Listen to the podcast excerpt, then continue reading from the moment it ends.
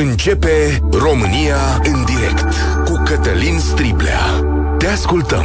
Tu ești vocea care contează. Bun găsit! Bine ați venit la cea mai importantă dezbatere din România. Țara noastră trece printr-o nouă tragedie în urma unei explozii la doar câteva săptămâni după Crevedia.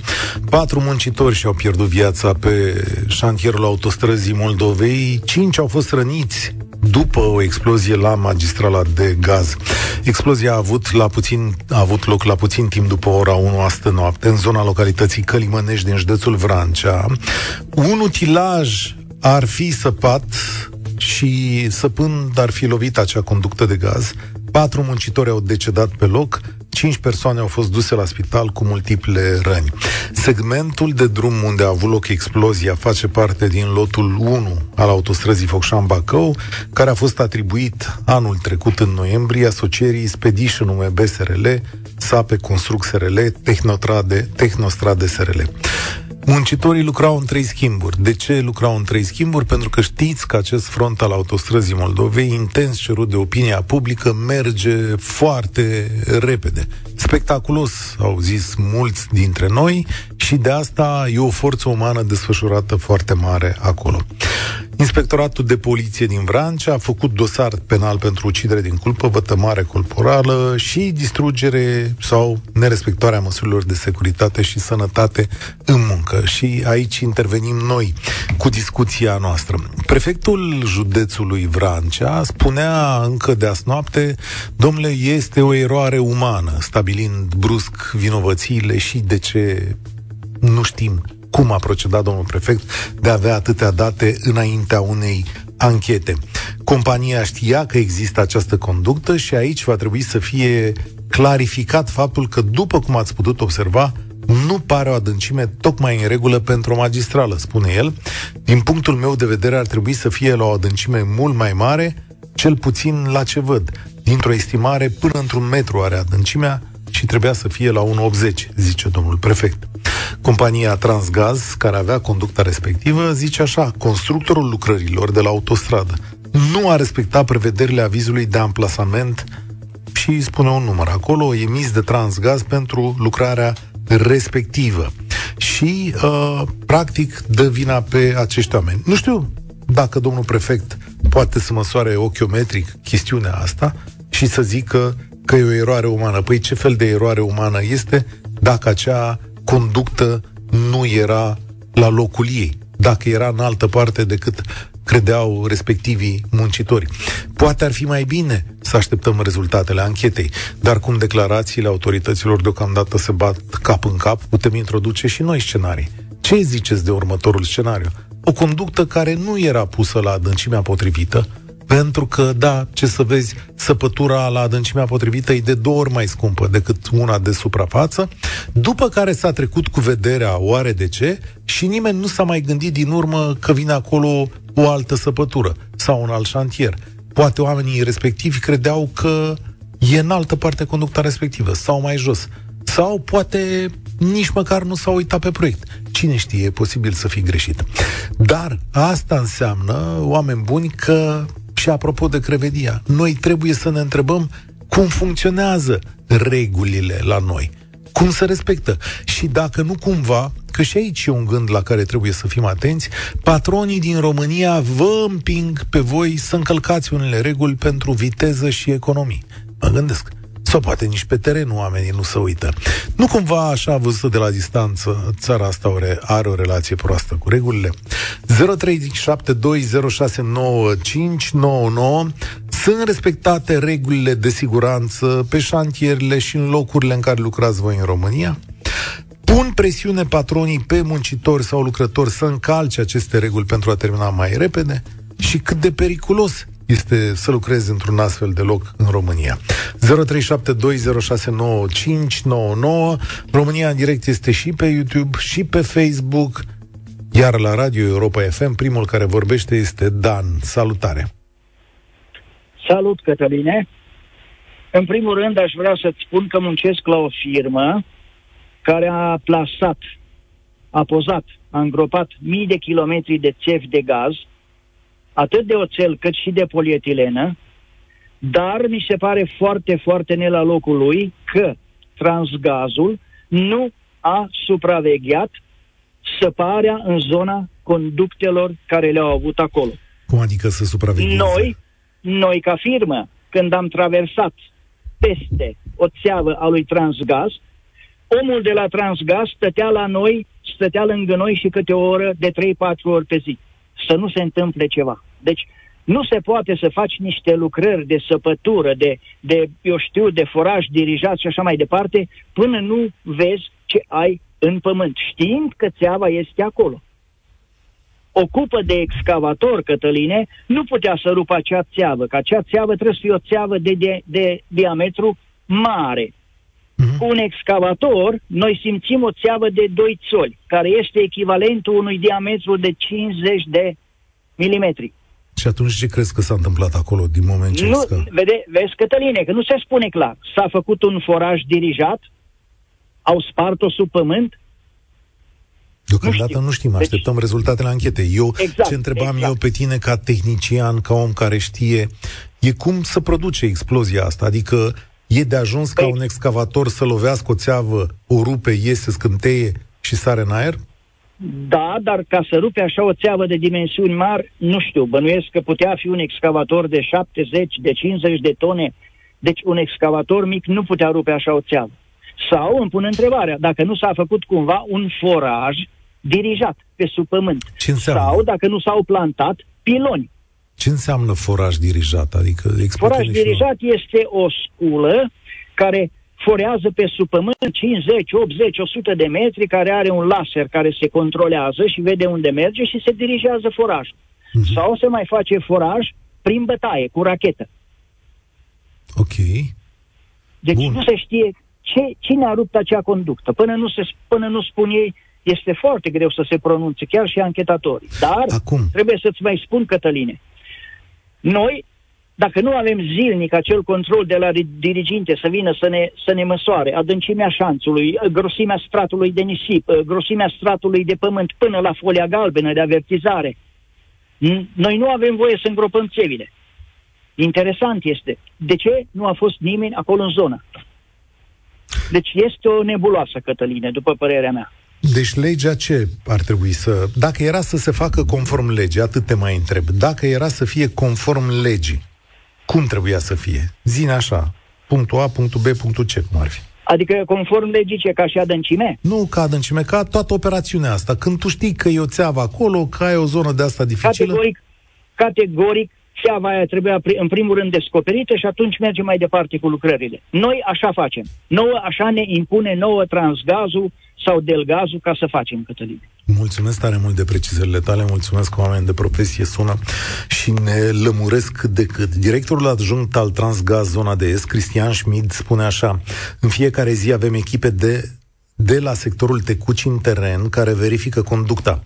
Conform avizului nostru de principiu care a fost dat la demararea proiectului, au fost stipulate o sumedenie de articole privind ceea ce trebuie făcut în zonele de protecție a conductei magistralei, lucru care nu s-a întâmplat. Nu au fost respectate condițiile din avizul emis de Transgaz la începerea proiectului. Adâncimea conductei este conform normelor în vigoare, normele noastre de amplasare sunt între 1 și 1,2 metri, 1,2 metri, de la generatoarea superioară a conductei până la suprafața Pământului în funcție și de relief. Nu înțeleg exact ce înseamnă că nu s-a întâmplat, uh, nu s-a lucrat conform avizului de principiu. Deci nu înțeleg ce vrea să spună domnul director aici, dar înțeleg că poate era bine să fie o echipă de la ei pe teren care să se uite. Singur spune că avem echipe la sectorul Tecuci în teren, dar poate nu și noaptea? Întreb. Ciprian, salutare, bine ai venit! Salutare, Cătălin. Da, o să, nu, nu să vorbesc foarte mult, că știu că mai sunt mulți care vor să intervină. O să fac o mică paranteză, să-ți povestesc o experiență proprie da. și apoi o să tragem o concluzie. În cazul, în cazul acestei tragedii care, nu știu, după, după atâția ani de la Revoluție și după intrarea în Uniunea Europeană, tot nu lucrăm organizat, tot nu lucrăm respectând norme, Uh, e dureros când mor oameni în, în astfel de situații. Am, uh, mă ocup cu construcții, am uh, făcut niște, am obținut niște autorizații de construcție pentru câteva case care erau una în alta și unul din aviz era de la compania de apă. Uh, ei inițial îți dau uh, acel aviz, după care, în momentul în care faci proiectul tehnic, uh, vin, uh, tu ai nevoie de cote exacte. Uh, exista conducta de apă magistrală în care eu trebuia să mă racordez, dar nu știam exact unde vine ea. Uh, am sunat la ei și mi-au spus în felul următor. Asta este o conductă veche și nu avem coordonate GPS la ea, nu știm exact, exact pe unde trece. Vine o echipă care va săpa în mai multe locuri și va am, uh, lua coordonatele și în momentul ăla vom uh, putea să amplasăm în programul nostru pe care lucrăm și să îți dăm exact niște cote unde să amplasezi clădirea. Mă rog. Și ce s-a întâmplat? Am, s-a rezolvat, au venit, au făcut toate, toată treaba asta și a fost ok. Ideea este următoarea. În țara asta sunt milioane de conducte care nu au coordonate. Hmm? Poate că sunt amplasate corect, poate că nu, dar noi nu știm exact de unde trec ele. Deci uh, vorbim aici de cabluri de curent, vorbim de, de uh, țevi de gaz, vorbim de conducte de apă care sunt uh, în pământ, băgate acolo în pământ uh, de mult, da? Și nu s-a lucrat așa. De exemplu, acum, la fiecare canal, la fiecare cămin de canal, trebuie să iei coordonate GPS. La căminul de canal, la... Ciprian. Uh, Ia fi atent la mesajul ăsta. Se lucrează puțin altfel în momentul de față. Ia, ia fi atent uh, un pic la mesajul ăsta de la Vlad pe WhatsApp. Când au venit să pună lumină pe stradă, băieții de la Electrica săpau cu multă grijă, abia înaintau și tot scărpinau în cap privind cu nedumerire într-un dosar. Într-un final apoteotic se apropie de noi și ne întreabă dacă știm pe unde e conducta de gaze. Pe actele primite, conducta apărea prin fața porții vecinului, când în realitate ea trecea prin fața porții mele, pe partea cealaltă a drumului. Da, așa este. Din păcate, foarte multe uh, astfel de conducte se, se amplasează și recepția se face din pix. Deci, practic, nu se face în realitate să vină cineva să măsoare, să vadă dacă acele coordonate sunt corecte. Acum, în acest caz, uh, sigur că ancheta va stabili exact cine a greșit. Eu, eu sunt convins. Uh, pentru că e foarte simplu. Dacă au fost coordonate la acea conductă, se știe exact unde a fost ea amplasată, în adâncime, stânga, dreapta, sus, jos, atunci e, e, e clar cine a greșit, da? Pentru că ei, dacă au avut informațiile, cei care au săpat, trebuia să respecte, să țină cont de, de amplasarea conductei. În cazul în care nu există acele coordonate, și conducta respectivă, din câte am auzit, uh, mai sunt 14 puncte în care trebuie să fac. Uh, în cazul în care nu există astfel de, de informații precise, uh, atunci sigur că e o problemă mare și dar eu cred că sunt foarte, foarte multe astfel de rețele, de utilități în România care ar trebui să treacă pe undeva și trec pe altundeva sau sunt mai sus, sunt mai jos. Deci, sigur, s-a întâmplat tragedia asta și acum probabil iară ne vom vedea ca și în cazul da, asta este o tragedie. Mulțum... milioane de anchete. Mulțumesc tare mult, Ciprian. Asta e o tragedie absolut evitabilă, adică de la cei care construiesc prima dată până la cei care vin a doua oară. Mi-aduc aminte, cred că la un moment dat vara asta, primarul din București, Nicușor Dan, spunea despre existența unui plan de cartografiere a acestor conducte. Doar că în această situație e foarte interesant că asta nu aduce puncte electorale. Dacă stai să-i spui electoratului, bă, știți ce am făcut eu în doi ani de mandat, după am făcut harta conductelor din București, sau din Arad, sau din Oradea, sau din, nu știu. Spuneți voi ce oraș, cred că se uită lumea așa la primar și zice, ai mai ești nebun, asta ne trebuia nouă să știm harta conductelor, dacă uite o situație în care ne-ar fi prins bine să știm exact harta conductelor și să ne facem treaba așa cum scrie la carte. Că dacă nu e așa cum scrie la carte, mor oameni din când în când. Marian, ești la România în direct. Salutare! Salut, Cătălin! Tot o experiență cu compania de apă am avut și eu recent, mai exact anul trecut. Uh, am solicitat un, un aviz de racordare. Nu eram racordat cu locuința de aveam, într-o zonă unde se băgase apă recent de câțiva ani aveam idee cam pe ce parte a drumului e conducta, am luat avizul de de la compania de apă cu toate documentele și a venit o echipă, firma care să facă branșarea respectivei lucrări. Pe lângă că era foarte la suprafață conducta, la un 50 de centimetri, cred că, de nivelul carosabilului, solului, uh, nu avea nici diametru cel trecut în acte. Adică trebuia să fie o conductă de apă de 120 de milimetri, Așa. adică 12 cm grosime, și, și avea decât 75 de milimetri. Excelent, excelent. Și vă întrebați de ce nu aveți presiune la apă, nu? Exact. și inițial tipul care a făcut lucrarea zicea, e bine că am, când mi se mai întâmplă, am uh, racord de, de 90 mașină, credea că are 90 de milimetri, că dar când și-a dat seama, era mai mică de 90, adică de 75. Asta pe o stradă Excelent. Destul de, Excelent. Destul de mare, de, Deci, acolo era o furăciune, știi? Adică cineva, în loc să pună țeavă mai scumpă, a pus țeavă mai ieftină că e mai mică. Problema da, mea uimitoare este, bă, cum trece chestia asta și nu se ajunge în pușcărie, că acolo e o comisie întreagă de recepție.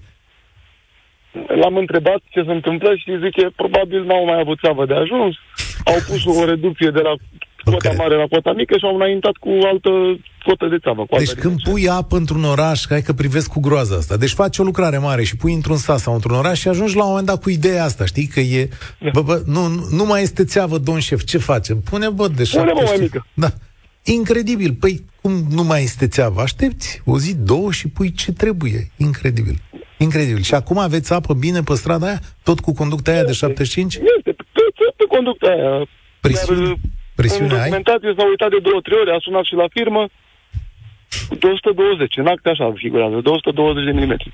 Ea în realitate are 75. I-am făcut și poze ca să le am amintire. Unde, în ce localitate, în ce parte de țară asta? În Craiova, la periferia orașului Craiova, într-un cartier mai la margine, așa să zic. Da, lăsați că la... la gării. la Craiova e... din Creva. Mă bucur, la Craiova e frumos în centru, am văzut. salutări, da, salutări. E mai greu.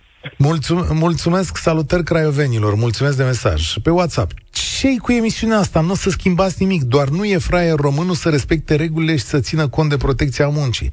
Lasă-măi că merge și așa.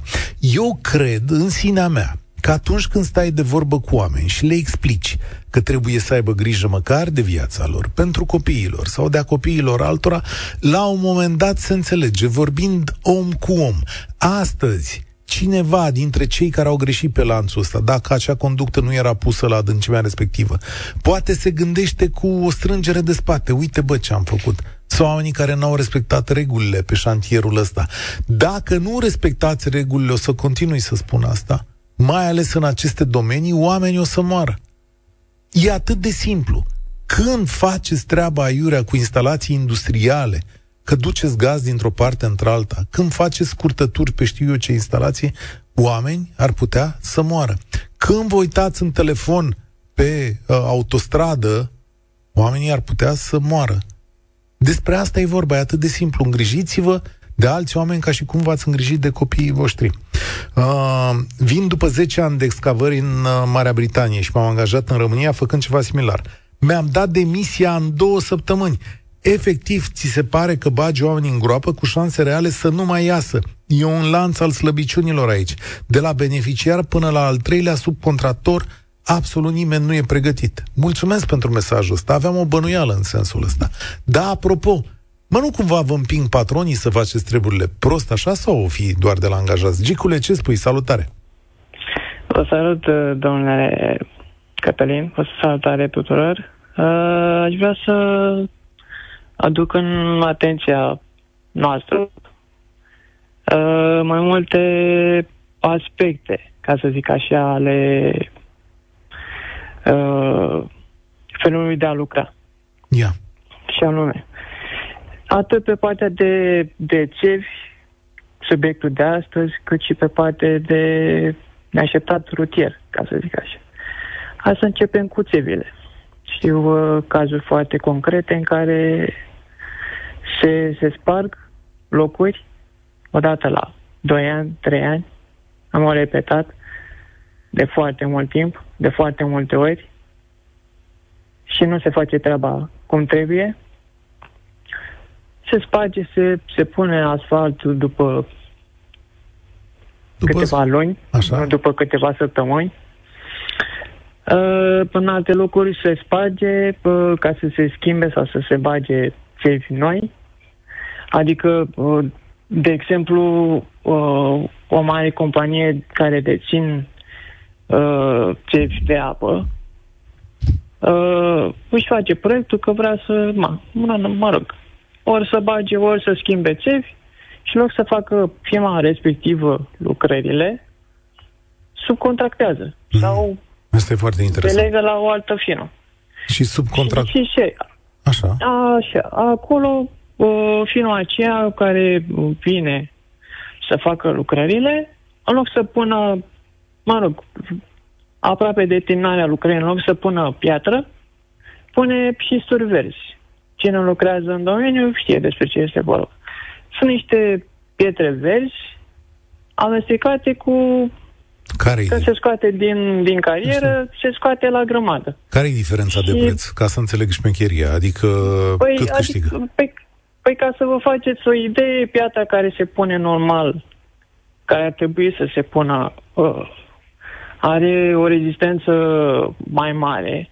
Adică când pui piatra și o compactezi bine, bine și o acoperi cu asfalt, ea ține.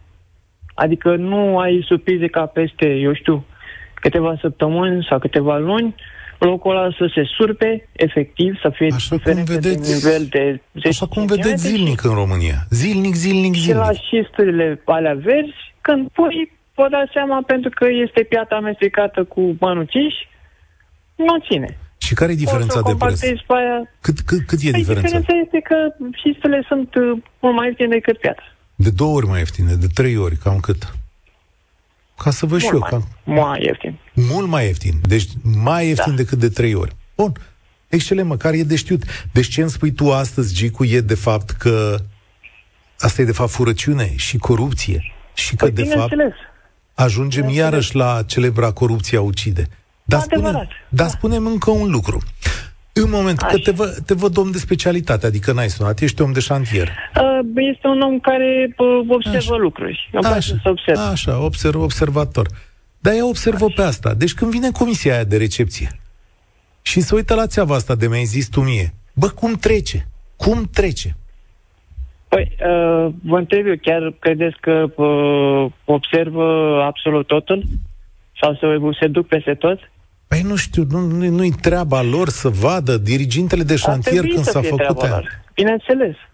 Bineînțeles, ar trebui să fie și de la primărie și de la firma care a făcut proiectul să fie acolo, pe la băieți. Ia să vedem, mă, ce faceți voi aici. Nu, sperând așa, sau împreună, bă, ia să vedem ce e aici. România în direct la Europa FM. Ei, ce să fie aici? Ce să fie aici? Tare mi-e teamă că mare parte din prosperitatea asta a României, în multe situații, mai ales la amenajări publice, ascunde corupție și hoție. Ascunde lucrări prost făcute și din când în când mor patru oameni amărâți, muncitori, care își vedeau de treaba lor și da, pot să greșească, dar greșeala lor este înlesnită de modul în care sunt pregătite lucrurile acolo. O catastrofă de genul acesta se pregătește din timp. Se pregătește de la cei care au făcut prima lucrare, de la cei care fac proiectul ulterior, se pregătește de la șefii de echipă sau de la observatori sau de la diriginți, care nu sunt acolo să îndrume pe oamenii ăia. E un șir de evenimente care duce la așa ceva. Cătălin Drulă de la USR spune așa, pe acel lot de autostradă nu există contract semnat pentru dirigenția de șantier, supervizare în termeni tehnici. Este aceeași situație ca pe 9 din 10 contracte pentru A7 între Buzău și Pașcani semnate cu același constructor. Supervizorul este o firmă specializată contractată de CNAIR cu personal pe toate domeniile care ar trebui să urmărească lucrările desfășurate pentru conformitate. La aproape 2 ani de când a preluat mandatul Sorin Grindeanu, licitațiile pentru contractarea acestor servicii esențiale nu sunt încheiate zice fostul ministru al transporturilor. Deci, teoretic, construim autostradă că o vrem, dar statul nu are supervizor în teren. Domnul Grindeanu, ce mai faceți, domnul Grindeanu? Hai că explicați-o pe asta. Înțeleg că domnul Grindeanu n-a ieșit până la ora asta? Sau a ieșit? A zis ceva? Domnul Grindeanu. Deci, domnul Grindeanu, aveți o întrebare aici. Aveați, domnule supervizor? Adică pe oamenii ăștia cine îi supraveghează? Cine sunt diriginții de șantier? Cine vine din partea proprietarului să vadă dacă se face treaba bine și dacă nu sărim în aer? Ce mai faceți, domnul Grindeanu? Tot politică? Întreb. Ah, cred că e ocupat să caute cartea aia. Asta că mi-am adus aminte. Care cartea aia pe care nu o găsește și cred că e ocupat cu ea.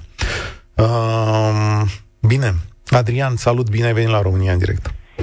Uh, salut, Cătălin, și bună ziua ascultătorilor. Uh, din păcate, uh, în urma N cazurilor semnalate de presă, se lasă și cu victime. Uh, un antevorbitor vorbea de cazul unei conducte de apă de 100 de 70 de mm în loc de 120 de mm.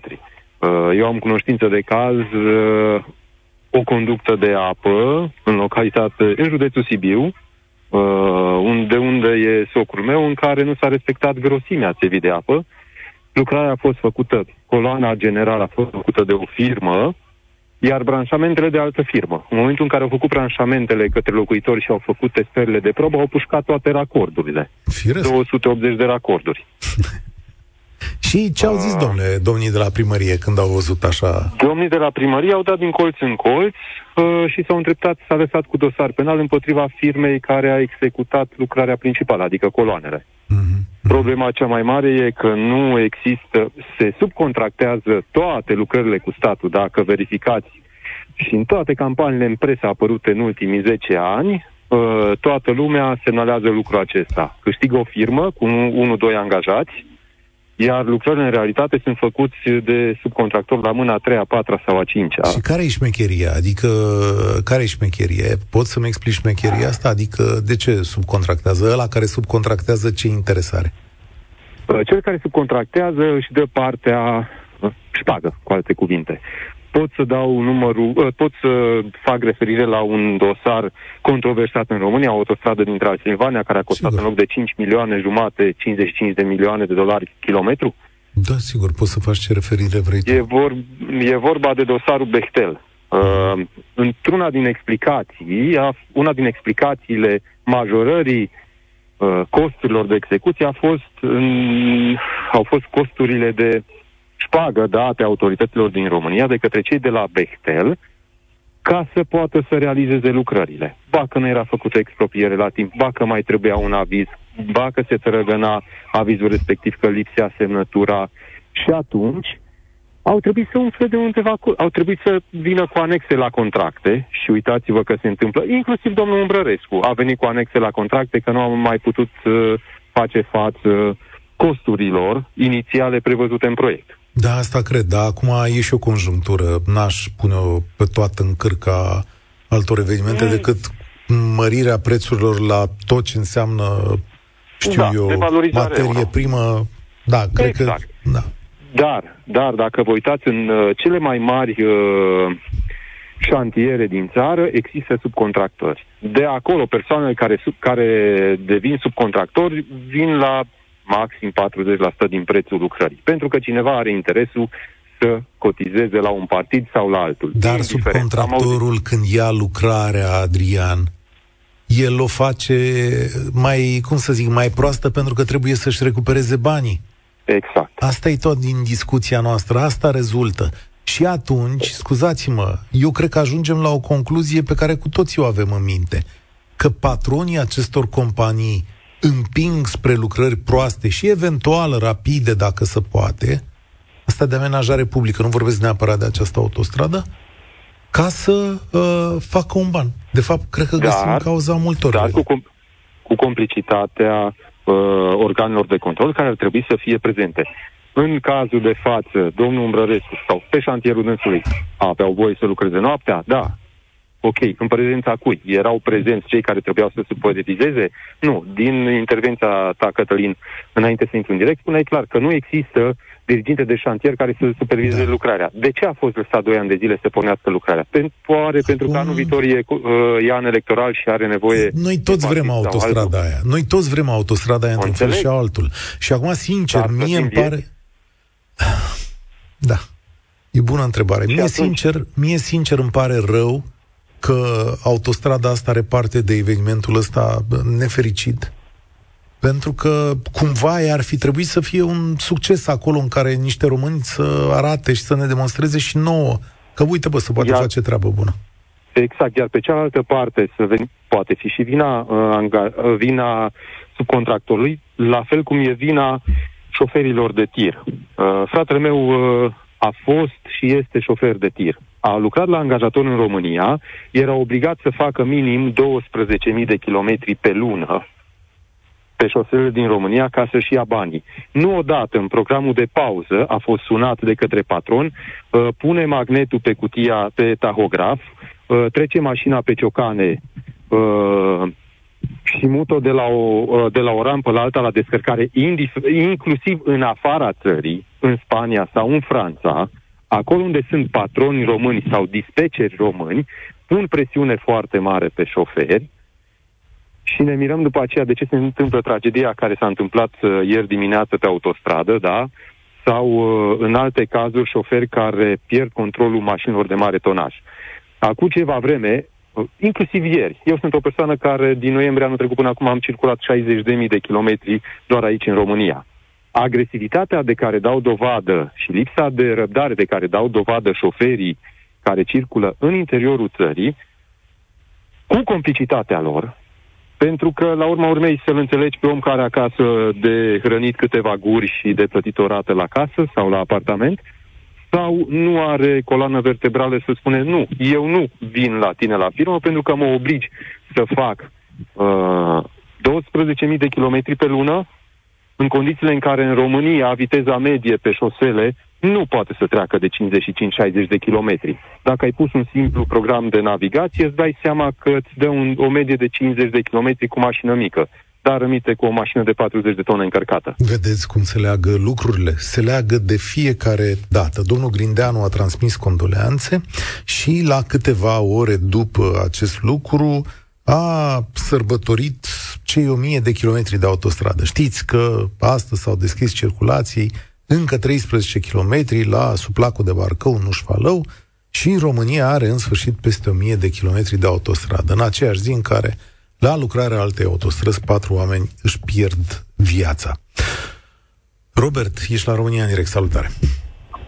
Salutare, Cătălin! Uh, eu sunt capitan de petrolier, sunt responsabil cu siguranța uh, la bordul navei, să zic așa, și cu transportul, responsabil de masa respectivă, adică de petrol. Uh, tăierile de costuri care sunt un trend mondial acum, nu sunt numai la... Eu nu lucrez pentru o firmă românească. Uh, am lucrat până acum pentru o firmă din, uh, din Italia. Tăierile de costuri au început să fie un trend mondial, iar siguranța nu mai este pe primul plan. Scuză-mă, nici pe petrolier? Un... Nici pe petrolier? Nici pe petrolier, nici pe petrolier, pentru că noi avem niște inspecții uh, regulat la un interval de timp trimis, trimise de companie, trimise de alte companii, firmele mari de uh, produc, uh, producție de petrol și de transport, care înainte să închideze vaporul, verifică vaporul respectiv. Iar noi suntem oarecum între Ciocan și Nicovalu, pentru că noi trebuie să acoperim defectele și incompetența celor de la birouri. Pentru că uh, noi dacă facem cereri de anumite materiale sau anumite uh, piese pentru anumite uh, agregate care trebuie să funcționeze ca la carte și ei nu trimit, eu ce fac? Opresc vaporul? După aia eu sunt incompetent că nu știu eu să manageriez. Dar stai un pic, dar tu, mai, tu mai ai curaj să urci pe vapor dacă știi că lucrurile... Păi tocmai mi-am dat demisia, tocmai ah, mi-am dat okay. demisia, o să schimb compania, dar nu este o... Nu, asta vreau să zic, că nu este o, un trend doar la noi în România, este un trend mondial, tăierile de costuri. Da, înțeleg asta. Din păcate înțeleg. Știi ce mesaj primesc chiar acum?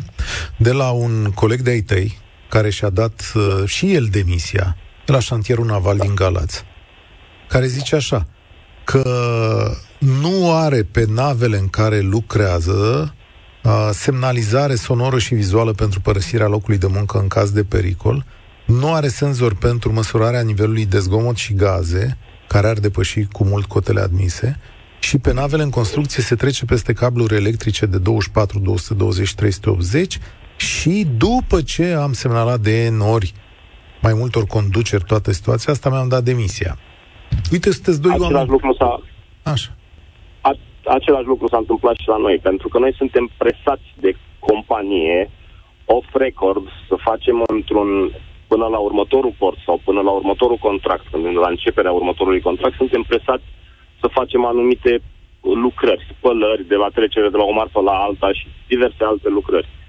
Iar dacă noi nu le facem, că nu avem materialele necesare de a le face uh, conform standardelor și uh, siguranței, noi părem incompetenți. Noi suntem cei care uh, suntem între Ciocan și Nic- Nicovală, să zic așa, pentru că noi zi de zi, lună de lună, săptămână de săptămână, noi facem niște verificări care sunt scrise, niște checklist-uri, niște hârtii, un, unde eu dau semnătura, nu compania. În Deci orice compania caz, știe de anumite aici, nereguli, aici mai... sp- Așa. știe de anumite nereguli, dar încearcă să reducă din costuri. Ce s-a întâmplat? A, nu funcționează o pompă. Hai vezi cum mai poți să mai faci să mai funcționeze, chiar dacă ea știe că nu este ok să funcționeze pompa respectivă în, în condițiile acelea. Îți mulțumesc mult pentru mesajul tău. Robert, a nu, e Marius. Salutare. Marius, Alo, salut Cătălin. salut. Mai avem la dispoziție Uh. două minute. Te las cu o concluzie. Nu facem nimic. Îți dăduse mesajul mai devreme că vin după 10 ani de Marea Britanie și Aha. m-am angajat în România. Efectiv, la noi am ajuns la concluzia că cel puțin diriginții de șantier și ofițerii de pentru sănătate și secur- securitate au, au titlul onorific, n-au nici cea mai mică putere, nici măcar nu au habar de multe ori ce se întâmplă și sunt trași la răspundere și de beneficiari și de subcontractori și de toată lumea în momentul în care îndrăznesc să ridice un semn de întrebare asupra anumitor lucruri care se întâmplă pe șantier. Așa. Uh, exact cum zicea și antevorbitorul de mai devreme, în momentul în care lucrarea se duce la, să zicem, al treilea subcontractor, începând de la primul fiecare și păstrează câte o ferie, al treilea trebuie să facă tăieri de costuri, de, de cheltuieli foarte mari. Și atunci unde, unde taie prima oară? Acolo, la siguranța muncitorilor, la plan, Care nimeni nu se mai ține de... care e diferența esențială, Marius, între România și Marea Britanie din punctul ăsta de vedere? Uh, în Marea Britanie viața și sănătatea și securitatea la servici primează, indiferent de costurile care, uh, care sunt implicate. În în Marea Britanie auzi foarte rar de, de accidente de muncă și în momentul în care, Doamne ferește, se întâmplă ceva fatal, se închid șantierele pentru câte o lună, două, se fac tot felul de investigații și vorbim de amenzi de zeci de milioane de lire. Asta e diferența de civilizație. Îți mulțumesc tare mult. Cred că ai cea mai bună concluzie pentru această emisiune. Uitați-vă și aplicați amenzi și cereți despăgubiri în aceste situații care să fie simțite, ca să spunem așa. Pentru că altfel nu putem civiliza această țară. Și încă o dată, același îndemn pe care vi-l transmit de fiecare dată aici. Munciți și respectați regulile așa cum ați face pentru copilul vostru. Altfel, societatea asta nu poate să meargă bine înainte și trebuie să meargă bine cu cât mai mulți oameni. Dumnezeu să aibă în pază și pe cei răniți și pe cei care s-au dus. Eu sunt Cătălin Striblea, asta e România în direct de astăzi. Spor la treabă! Participă și tu, România în direct, de luni până vineri, de la ora 13 și 15.